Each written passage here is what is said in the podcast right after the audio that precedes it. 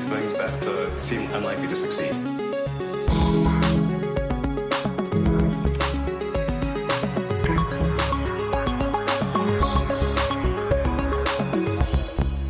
Hola a todos, soy Matías del futuro. Alex está de vacaciones, está en su pueblo por la Semana Santa. Este episodio lo habíamos grabado antes de que el señor Elon Musk decidiera presentar una oferta para comprar Twitter, para tener el control total de la red social.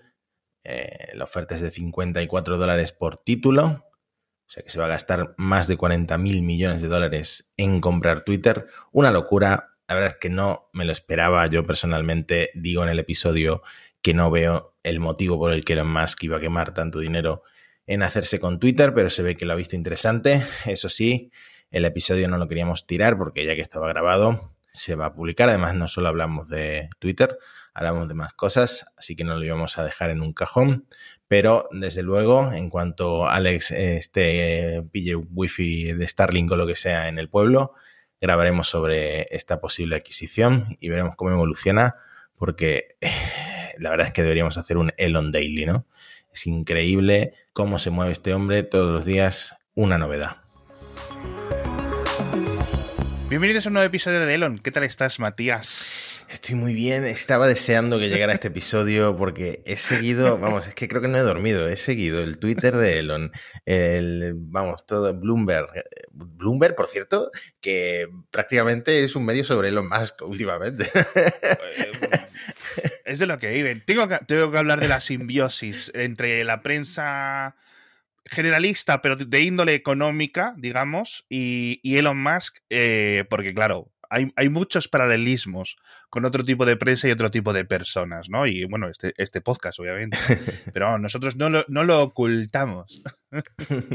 Pues mira, eh, escribí un resumen en Gizmodo. Sí. Eh, bueno, escribí un artículo sobre la noticia, la última que se ha conocido, que de hecho Elon no ha vuelto a tuitear desde entonces, que es verdad. abandona el Consejo de Administración de Twitter, o, no llega a entrar. Sí. El mismo día que, que lo iban a nombrar, uh -huh. eh, dice que no entra. Y mmm, en este artículo, pues escribo un resumen de todo lo que mmm, ha pasado hasta llegar a este punto. Sí. Yo creo que para el oyente que no se ha enterado, hace falta leer este resumen, aunque sea rápidamente, antes de pasar a comentar y opinar sobre lo que está pasando. ¿Qué te parece? A ver, eh, lo vamos a dejar en las notas del episodio, ¿vale? Pero vamos a ver. Eh, los que eh, escuchasteis el anterior episodio, eh, Elon había comprado acciones de Twitter, Elon no sabíamos qué iba a hacer, no sé qué, y yo creo que desde que grabamos el episodio ocurrió lo de que, oye, te vamos a nominar, o sea, decir, vamos a ponerte un asiento en la junta de directivos, la junta de directores, mejor dicho, lo cual fue bastante sorprendente. Luego, eh, que si había hecho mal los formularios para anunciar a las, autoridades financieras de Estados Unidos la compra de las acciones o no, etcétera, ¿no? Como, y entonces, básicamente todo el mundo en Twitter veía caos. Este tío va a hacer una OPA hostil, ¿no? Es decir, lo que se conoce como una OPA hostil o más o menos hostil. Es decir, voy a empezar a comprar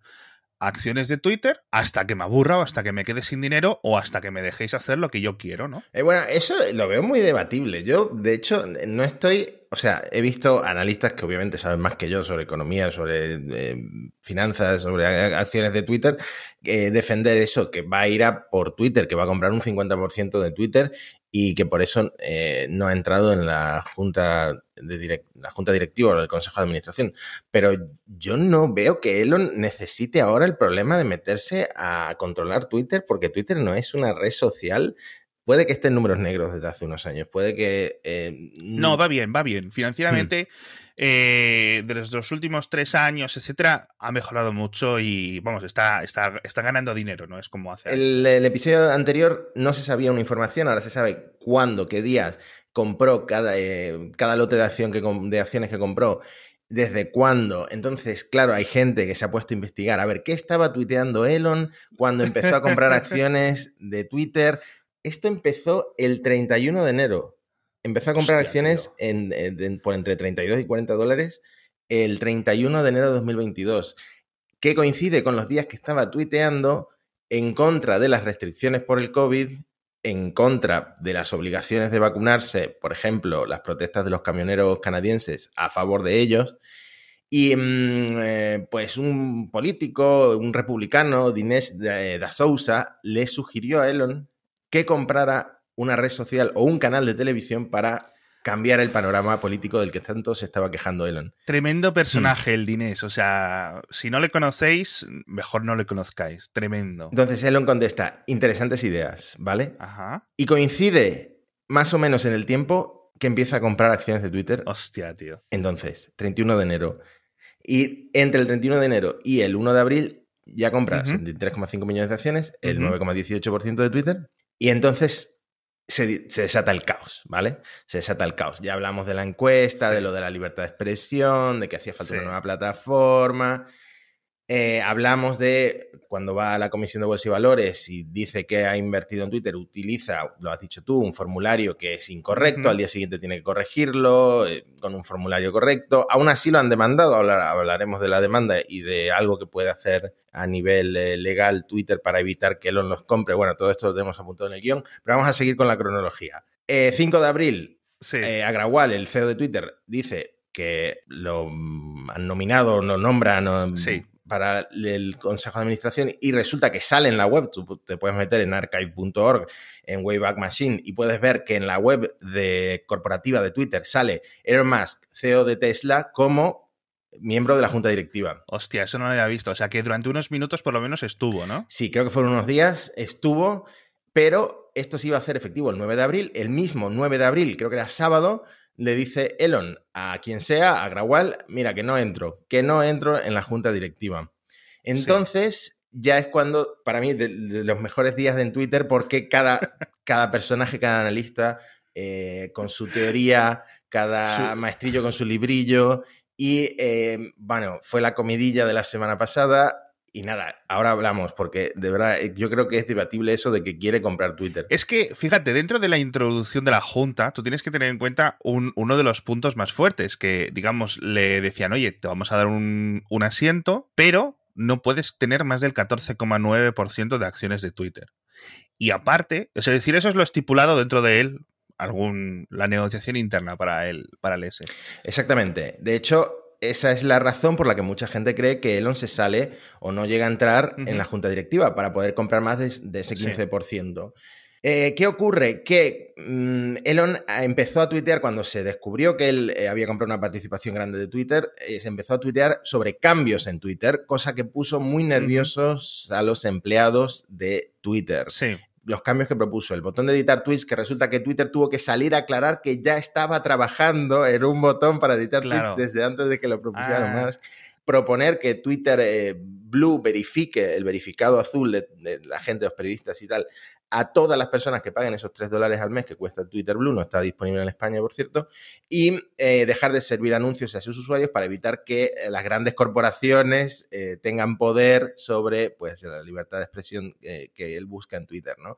Y luego, otro- en otro tweet que borró, borró varios tweets, cerrar la sede de Sí. Twitter en San Francisco, porque nadie va de, él dice, porque nadie va de todos modos, y convertirla en un refugio de personas sin techo. Estos tweets fueron todos Hostia. eliminados, ¿no? Eh, además del el tweet loquísimo que creo que no ha borrado de pone eh, cita a alguien que había puesto las cuentas más populares de Twitter que resulta que ya no publican con tanta frecuencia Justin Bieber, Taylor Swift, no sé quién, no sé cuánto y Sí. pregunta a Elon, ¿se está muriendo Twitter? ¿Vale? ¿Qué ocurre? Y aquí es donde yo quería llegar, ya hemos terminado con el resumen. Que cuando tú formas parte de un consejo de administración, de, consejo de administración, de una junta directiva, tú no puedes actuar en contra. Tienes la obligación legal de actuar siempre a favor de la compañía, que es lo que se conoce como el deber fiduciario. Aquí es donde creo yo que Elon se plantea eh, estoy cometiendo un error. Primero que ni va a ir a las reuniones. Eh, que no, tiene, no- no necesita más problemas Elon Musk en su vida, no necesita eh, controlar otra empresa. Él estaba, él, a él lo que le gusta es eh, dirigir la empresa hacia donde a él le conviene y, y trolear un poco en Twitter, ¿vale? Pero si tú formas parte del consejo de administración, tienes ese deber fiduciario, esa obligación legal de actuar a favor de la empresa y obviamente no puedes tuitear que Twitter se está muriendo. Entonces, cuando él abandona el Consejo de Administración. Totalmente. Yo creo que de repente le hizo clic, le, estarían hablando los abogados, le dices, tú sabes, obviamente Elon lo sabe. No es tonto, no es el primer consejo de administración en el que está. Pero le, le debió de hacer clic, debió de darse cuenta de todo el marrón que iba a suponer.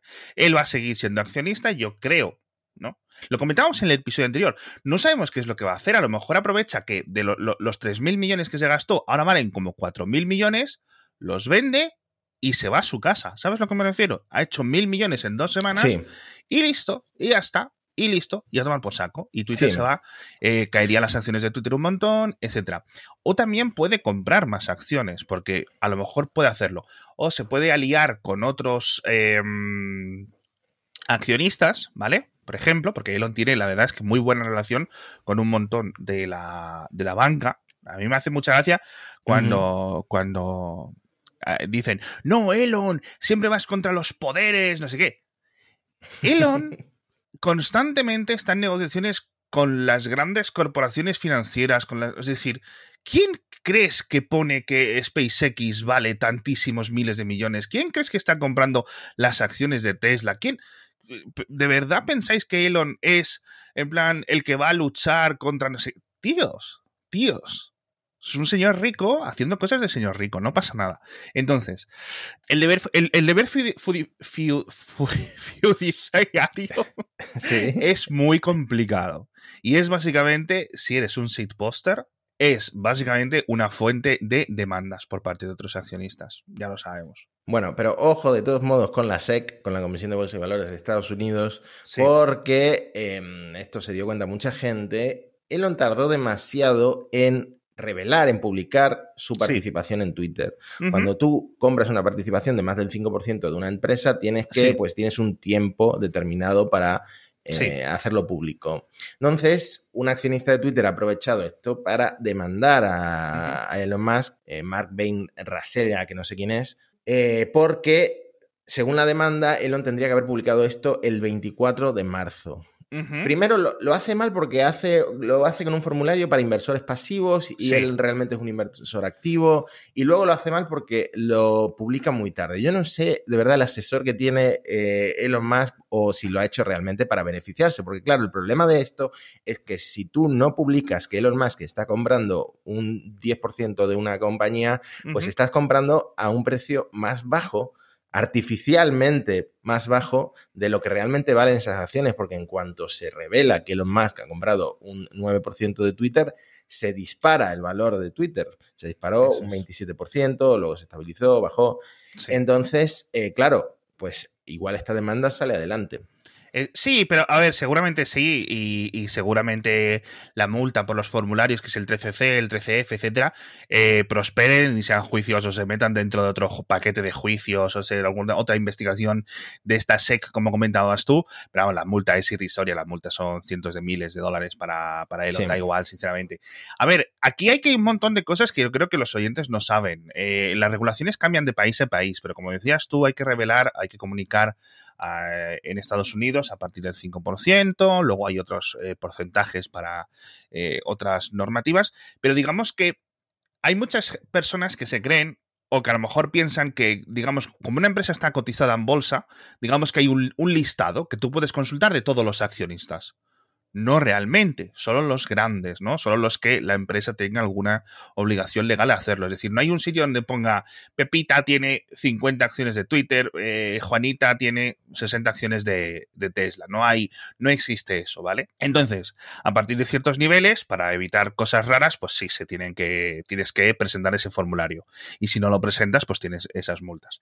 Entonces, yo creo que Elon seguirá como accionista, yo creo que Elon seguirá como agente del caos, yo creo que ha visto que no va a ser bien recibido dentro de Twitter. Yo creo que ha visto que el plan de los verificados de Twitter está bien, eso me parece bien. Es decir, lo de quitar bots, eh, la gente que está completamente baneada y luego se crea otra cuenta, uh -huh. etcétera. Porque él, claro, tiene que tener en cuenta que muchos de sus atacantes, igual que muchos de sus defensores y cosas así, eh, siempre son como anónimos o gente.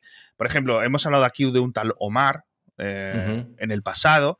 Omar es un tío delincuente, o sea, delincuente en el sentido de que ha estado eh, en juicios y, y, condenado por diferentes causas, eh, eh, que va como por su tercera cuarta cuenta de Twitter. ¿Sabes a lo que me refiero? Sí. Eso según las normas de Twitter no debería de poderse hacer, ¿no? O debería de estar ahí. Es decir, cuando se habla de la verificación, no se habla que todo el mundo escribamos con nuestro nombre y nuestro DNI, sino que Twitter, por lo menos, nos haga pasar por un filtro en el que, como cuando te registras en la web de tu banco, en la web típica web para vender criptomonedas o en PayPal, que te dicen, oye, pásame una copia escaneada de tu DNI, pon tu DNI o tu pasaporte delante de la webcam en un segundo. Hay empresas que verifican eso. Una vez que está eso verificado, ya está, simplemente se queda como verificado. Con lo cual, si luego te, te banean y te vas a crear otra, dicen, coño, estos datos ya los tenemos. No porque tengan una foto de tu DNI, en plan, matíastavia.jpg en sus mm. servidores esperando que lo filtren, sino porque obviamente eh, va a estar ahí, ¿no? Mm. Eh, ese, ese, número jaseado, como sea. Eso me parece súper bien. Lo que yo creo que no ha pensado bien es el tema de quitar los anuncios, etcétera. Porque los anuncios, y esto es otra cosa que sigue sorprendiendo a muchas personas, dan más dinero que los, los, las suscripciones de Twitter Blue y del estilo. Al menos al nivel que Twitter Blue cobra. Es decir, si me dices, mm. Twitter Blue va a cobrar 30 euros al mes, 30 dólares al mes, entonces ya estamos hablando de cosas distintas. ¿Pero qué cuesta Twitter Blue ahora mismo? 3 dólares, al, 3 mes, dólares al mes. 3 dólares al mes. El tipo de gente que va a comprar Twitter Blue, que seríamos tú y yo, tenemos 300.000 anuncios de Twitter al día, y más si eres estadounidense, y más porque tienes más anuncios, tienes anuncios más caros, etcétera. Todo eso son la gente que más anuncios ve. Hmm. Y por otra parte, ya podemos entrar en la conspiración en la que yo estoy, de que los números inflados de, de, de, usuarios activos de muchas, muchas, muchas redes sociales están activos a sabiendas. Es decir, que limitan el poder de sus herramientas de control de spam, de control de registro de bots, etcétera, uh -huh. no de bots, sino de cuentas secundarias y seguramente habréis visto todo el mundo los típicos vídeos de China de una persona con 60 smartphones poniendo sí. reseñas, etcétera. Es decir, todo eso es un negocio brutalmente grande. Yo no te estoy diciendo los bots de eh, política que hacen retweets, es, es decir, sí. los bots de manipulación normal, ¿vale? Eso es muy, muy grande. Y si todo lo verificas y si todo lo pasas por aquí, vamos a descubrir que los 2.000 millones de usuarios de TikTok no son tantos, vamos a descubrir que los 2.000 millones de usuarios de YouTube no son tantos, vamos a descubrir que los 300 millones de usuarios de, de Twitter no son tantos. Y eso yo creo que es malo para Twitter. Hmm. Bueno, por algo estarán eh, tan eh, estresados los empleados de Twitter que de hecho habían presionado al CEO, el CEO había organizado un QA, una sesión con Elon Musk, sí. luego esta sesión se canceló cuando sí. salió del Consejo de Administración y eh, publicó, creo que Bloomberg, un reportaje sí. que a mí, la verdad, es que me, me, sonó como surrealista, porque desde el mercado laboral de España se ve como algo rarísimo, que eh, estos empleados que tenían como su día libre, tienen como el, el, day of rest, ¿no? Como un día, un día libre al mes, se quejaban de que no estaban pudiendo descansar ese día porque no paraban de pensar en, en Elon Musk, que estaban súper estresados y tenían que apoyarse unos a los otros por la situación de estrés, de tensión que estaba causando Elon Musk con sus tweets. Sí, Entonces, ves esto desde aquí, desde España, y dices, bueno, esta gente vive en un mundo totalmente ajeno a nosotros. Desde todas partes del mundo, esto se ve raro, pero porque hay, hay a ver, Twitter, eh, sobre todo la, los empleados, eh, sí es cierto que tienen pues un sesgo, eh, algún, la mayoría, o al menos algunos, ¿no? Un sesgo político, un sesgo más eh, progresista, un sesgo más inclusivo, ¿no? Etcétera, eh, ¿vale? Sin tener que entrar en ningún tipo de... Hay, empresa, hay empleados más de, de todo espectro, ¿no? Pero hmm. principalmente, pues la cultura que, que han ido creando, etcétera, pues ha ido dando pie a, a, a, ese tipo de usuarios. ¿no? Igual muy parecido a, los empleados de Mozilla, los empleados de, en general de, pues eso, de San Francisco, el sur de San Francisco, eh, de toda la vida, ¿no? Son gente muy privilegiada, por otro lado, porque son grandes salarios, porque hay que pagar unos sueldos, porque hay que pagar eh, unos alquileres muy grandes, no sé qué, no sé cuánto, y cada vez, pues, no es gente que sufra y realmente yendo al trabajo a decir, madre mía, mi segunda, mi segundo trabajo tengo que ir en autobús porque mis hijos están sin comer y, y no sé qué y no sé cuánto. No, son gente que cobra mucho, no todos, no todos, eh. Ojo, porque hay gente de, pues eso, de moderación, etcétera, que bueno, pues tiene también salarios más, más, eh, más reducidos. Pero sí es cierto que queda un poco de coña. Sí. queda un poco de coña, ¿no? Que digamos, dentro de una de. O sea, es en plan, es como ir a quejarte de que el futbolín no tiene suficiente. de, de, de tu empresa no tiene suficientes muñequitos. ¿Sabes a Sí. lo que me refiero? Sí. Pero bueno. Sí, es cierto que Elon Musk, en general, yo puedo dar la- la- un- una idea, cae mal al 80-90% de los empleados de Twitter. Sinceramente. Eso- eso- esa es mi impresión. Sí. Ah, bueno, ahora mismo seguro que sí. Iba a ser, iba a ser muy hostil esa sesión de preguntas. Iba a ser muy Sí. hostil. Hablando de hostil, eh, una última cosa antes de pasar de tema, de cambiar de tema. eh, las posibilidades que tiene Twitter ante una adquisición hostil de Elon, si es, si es verdad que. Elon quiere ir a por el control total de Twitter. Sí. Pues existe un mecanismo que se llama la píldora venenosa, Ah. Que lo hizo Netflix contra eh, Carly Khan, que tenía un Uh. 10% de, tu- de Netflix y quería venderla a un gigante Sí. tecnológico Sí. que cuando activan las empresas, las juntas directivas, este mecanismo, pues eh, tienen como derecho a mm, vender una maniobra para inundar el mercado con nuevas acciones, hacer que una adquisición sea prohibitivamente costosa. Eso Entonces es como un mecanismo que activan eh, para evitar que personas, como puede ser Elon Musk para Twitter, te compren ¿no? y, y- Sí. y controlen la empresa. Entonces esto Eso. podría llegar a pasar en el caso de que Elon, que yo no lo creo, quiera comprar el 50% de Twitter. es. Ya, es que no hace falta, porque yo creo que Elon nunca podría comprar el 50% de Twitter, porque obviamente. eh, es decir, otro concepto que quizás haga falta explicar a algunos oyentes. No, no, no, en la mayoría de las empresas, yo creo que ninguna, el 100% de las acciones están cotizadas, están flotando en bolsa, ¿no? Es decir, es un porcentaje muy pequeño, muy pequeño, ¿vale? Las otras las puedes comprar, pero no es simplemente en bolsa. Simplemente tienes que hacer contratos por fuera con una persona, etcétera. Hmm. Es decir, no puedes simplemente estar poniendo en la máquina todas las acciones a partir de este precio las quiero, ¿vale? ¿Vale? Entonces, eh, Elon no podría hacerse con un 50% de, Twitter, literalmente. Pero lo que sí podría hacer, ¿vale? Es simplemente contar con suficientes votos en esa junta de directivos como para decir, pues vamos a hacer esto, esto y esto. Y para eso necesita, pues a lo mejor con un 20 le vale, o con por eso.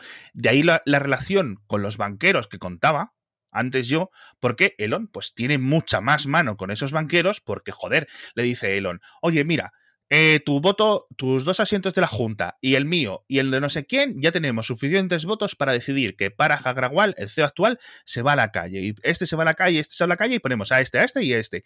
Y entonces, con ese plan, vamos a hacer estos planes. Es decir, la Junta realmente son los que mandan en Sí. una empresa, porque para eso son los dueños. El director ejecutivo es el que ejecuta. Es decir, que está en el día a día, pero los jefes, los dueños, realmente son esa junta. Entonces, si tienes suficientes votos en esa junta, tú vas a hacer lo que quieras. Entonces, Elon es muy amigo, muy, muy, muy amigo, entre comillas, lo de amigo, es decir, tiene una relación muy potente con la gente de Wall Street. La gente de Wall Street que va a querer, cuando le diga a Elon, oye, vamos a hacer esto en Twitter, etcétera, van a hacer sus planes y va a decir, entonces la acción de Twitter que lleva infravalorada, en la que muchos fondos de inversión, muchas empresas un poco más activas, de gestión de capitales están desesperados desde hace años porque han visto cómo todo despega, en el precio de las acciones de todo ha despegado, menos lo de Twitter, ¿vale? Hmm. Para el peso que tiene, para la importancia que tiene, y están desesperados, están muy enfadados. Por eso consiguieron echar a Jack Dorsey y han puesto a este, a Parag, que es un poco más cantamañanas, en cierto sentido, por favor, que me perdonen si los oyentes de Twitter, pero es lo que hay. Entonces, si Elon llega con un plan y dice, "Bu, bu, bu, bu, bu", ya has visto como Tesla, Hmm. Es decir, si va. di- Elon llega con un medio plan, aunque sea medio fantasioso, y dice, vamos a poner la acción a 100, va a tener mucha gente en esa junta que va a votar con él, sinceramente. Pero bueno. ¿Tienes que hablar del, del rodeo? Sí, por favor. Eso es lo locura. Por favor. Déjame, déjame, déjame de todas formas que comente el patrocinador súper rápido, porque eh, si no, nos vamos a hacer un episodio de 200 horas. Eh, Carrefour.es, macho. Te quejarás, ¿eh? Te quejarás. Eh, yo sé que tú vas mucho, yo sé que yo también voy mucho, tengo uno en la de casa. Entonces, eh, simplemente tenéis que entrar en carrefour.es o en vuestro Carrefour más cercano. Ahora mismo tienen una sección de que, oye, el, invierno empieza su fin y han renovado un montón de cosas y han puesto un montón de ofertas. Hacer deporte, por ejemplo, ¿no? Matías, ojo, ojo al loro eh, con esto. Un montón de ropa deportiva para hombre, para mujer, de calzado deportivo. Tienes unas John Smith muy, muy, muy buenas con cámaras de aire, solo por 29.90. Son zapatillas que normalmente cuestan muchísimo más, pero bueno, ya ahora están de oferta. Son zapatillas, la verdad, que, que, de, buena calidad. Eh, bicicletas, patinetes, tanto eléctricos como no eléctricos, de todo, un montón de electrónica, eh, televisores, ordenadores, portátiles, impresoras, todo, todo, todo, todo, todo, todo ahora está en oferta, ya digo, hasta el 25 de abril. Con lo cual, en carrefour.es y lo miráis a ver si encontráis algo. Y como nos vamos a mover mucho, ¿vale? Yo ahora me voy de viaje, tú te vas de viaje, todo el mundo nos vamos de viaje. Tienen una colección de American Tourister de maletas a muy, muy, muy buen precio y yo me voy a comprar una. O sea, lo sé. O sea, porque a ese precio, tengo aquí la última que me compré en la típica tienda de no sé qué. Oye, no, mira, una, una maleta de cabina, no sé qué, y me costó una pasta. O sea, me costó como 140 euros y tienen aquí una American Tourister de cabina a 65. Ocho ruedas, súper flexible, súper rígida, eh, de los golpes. Eh, muy, muy, muy buena. Carrefour.es. ¿Sabes lo que compro siempre en Carrefour? los neumáticos, las ruedas del coche, porque no sé cómo lo hacen, pero los precios siempre son mucho más baratos que si comparas el otro sitio. Yo creo que no, yo, eso nunca, eh, pero porque siempre me lo hacen en el taller y cuando las dos o tres veces que me ha tocado, pero bueno. Eh, Carrefour.es, chatos. Háblame, hablando de neumáticos de coche, ese ciberrodeo. Madre mía, qué, qué ventazo. Es que me hubiera gustado estar ahí por vivir algo tan surrealista como la entrada de Elon Musk en el evento a lo Tony Stark en su roster negro con sombrero tejano y ese plano, por favor, de las dos groupies llorando y gritando cuando entraba. Si no lo habéis visto, tenéis que verlo. Es básicamente como un concierto de los BTS o de Justin Bieber, te lo juro. O sea, miles miles de personas dentro de una sección de un ala de la nueva fábrica de Austin, de Texas, con los móviles así, con láseres, no sé qué. Y además que fueron cinco minutos por ahí, estuvo o sea, realmente la, conversación. Y luego empezaron a, porque muchos de esos entiendo yo que son compradores de los primeros vehículos que iban que había estado fabricando en, la, factoría los últimos días. Hay que decir que el eh, Giga Texas mejor evento, mucho mejor evento que Giga Berlín. No sé si los estadounidenses es que les gusta montar cosas a lo grande, pero eh, primero empieza con un espectáculo de drones, eso, que los drones iluminan el cielo. Eh, muy guay con un Cybertruck en el cielo. Un claro, 3, el, sí, eran como 200 drones, algo así, en el cielo, que iban haciendo estas formas 3D y es flipante, flipante, tío.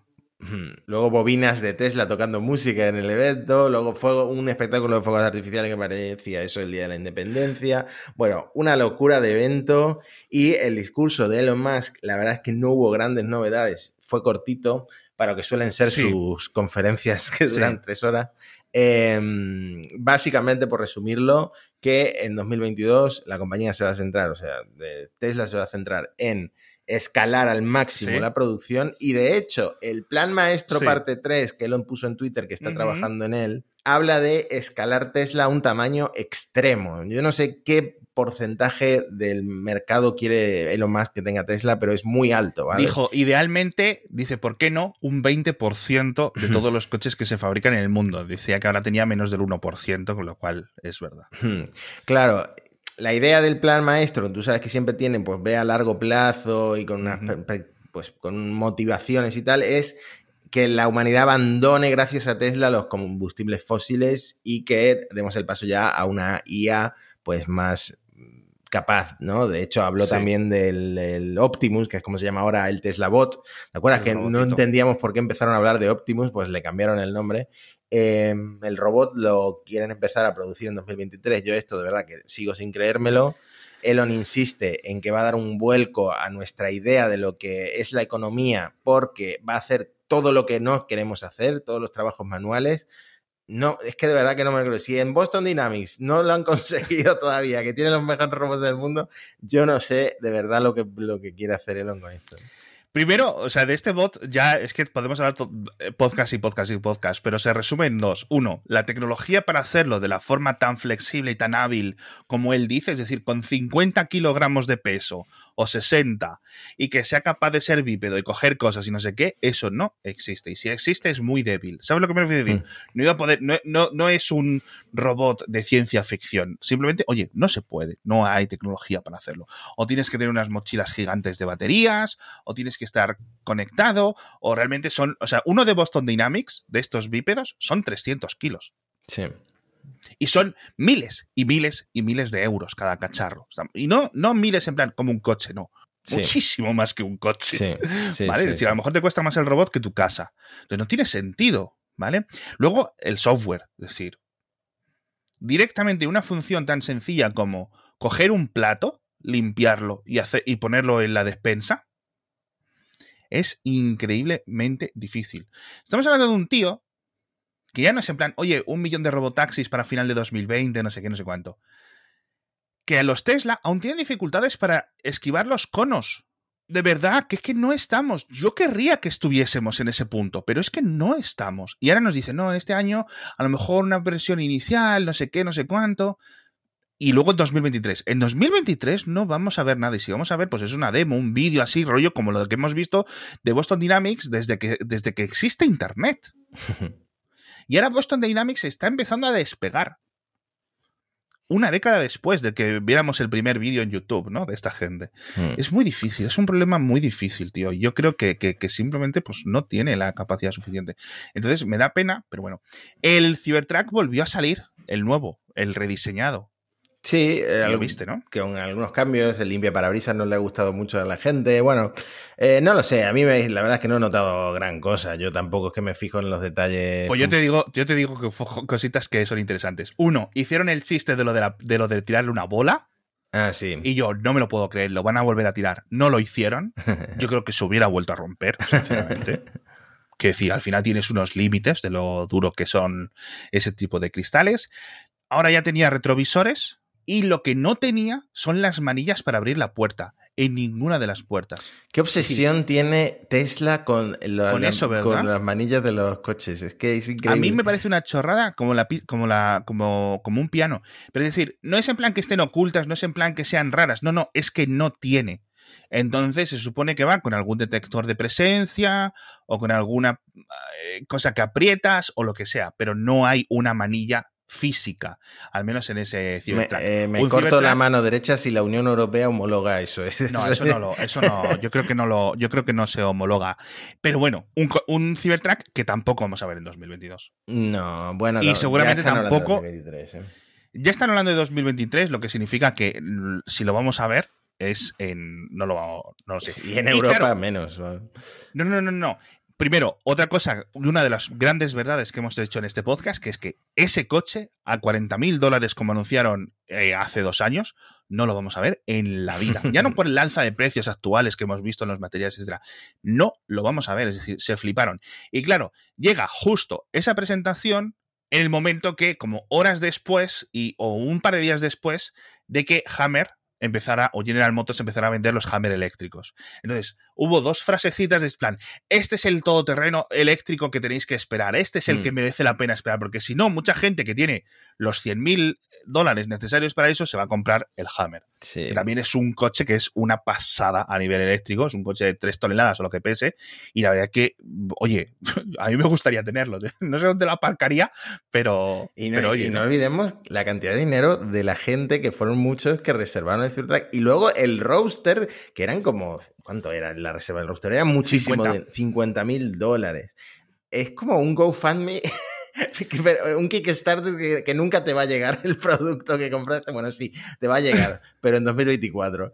Me parece una cosa increíble. No, lo sé. Pero bueno, un evento que, sí que me hubiera gustado ir. Un evento al que eh, Elon dijo en Twitter.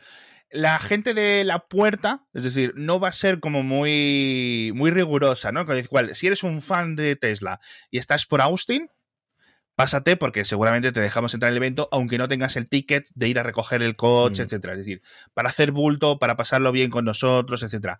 Y un montón de fans de Tesla, incluso gente que había viajado desde el extranjero, había un chaval en Twitter que había ido con su mujer desde Barbados o no sé qué, eh, enfadados, porque claro, llegan horas al sol, que dices tú, bueno, el sol de abril de Texas no es el sol de agosto o el sol de julio, pero es el sigue siendo hmm. Texas. y, claro, se quedó mucha gente fuera y mucha gente enfadada, pero vamos, que da igual. O sea, esto es. Le van a seguir queriendo igual, sinceramente, porque al final, obviamente, la, seguridad sí era muy, muy, muy dura con la gente que podía entrar y, la que no. Pero bueno, un evento, por una parte, muy de vergüenza ajena, por otra parte, un evento en el que a mí me hubiera gustado estar. Sí, totalmente, totalmente. Hmm.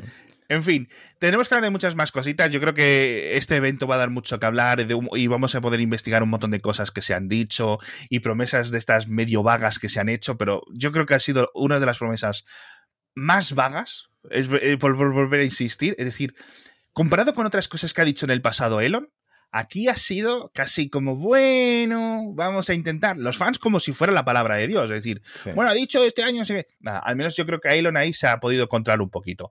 Y con el tema de Twitter, yo creo que esto va a dar muchísimo que hablar. Y si se cambia Twitter para bien, bien. Y si no, pues nos vamos todos a Mastodon, tío. Ya está, ¿no? Mastodon solo estás tú. Es posible.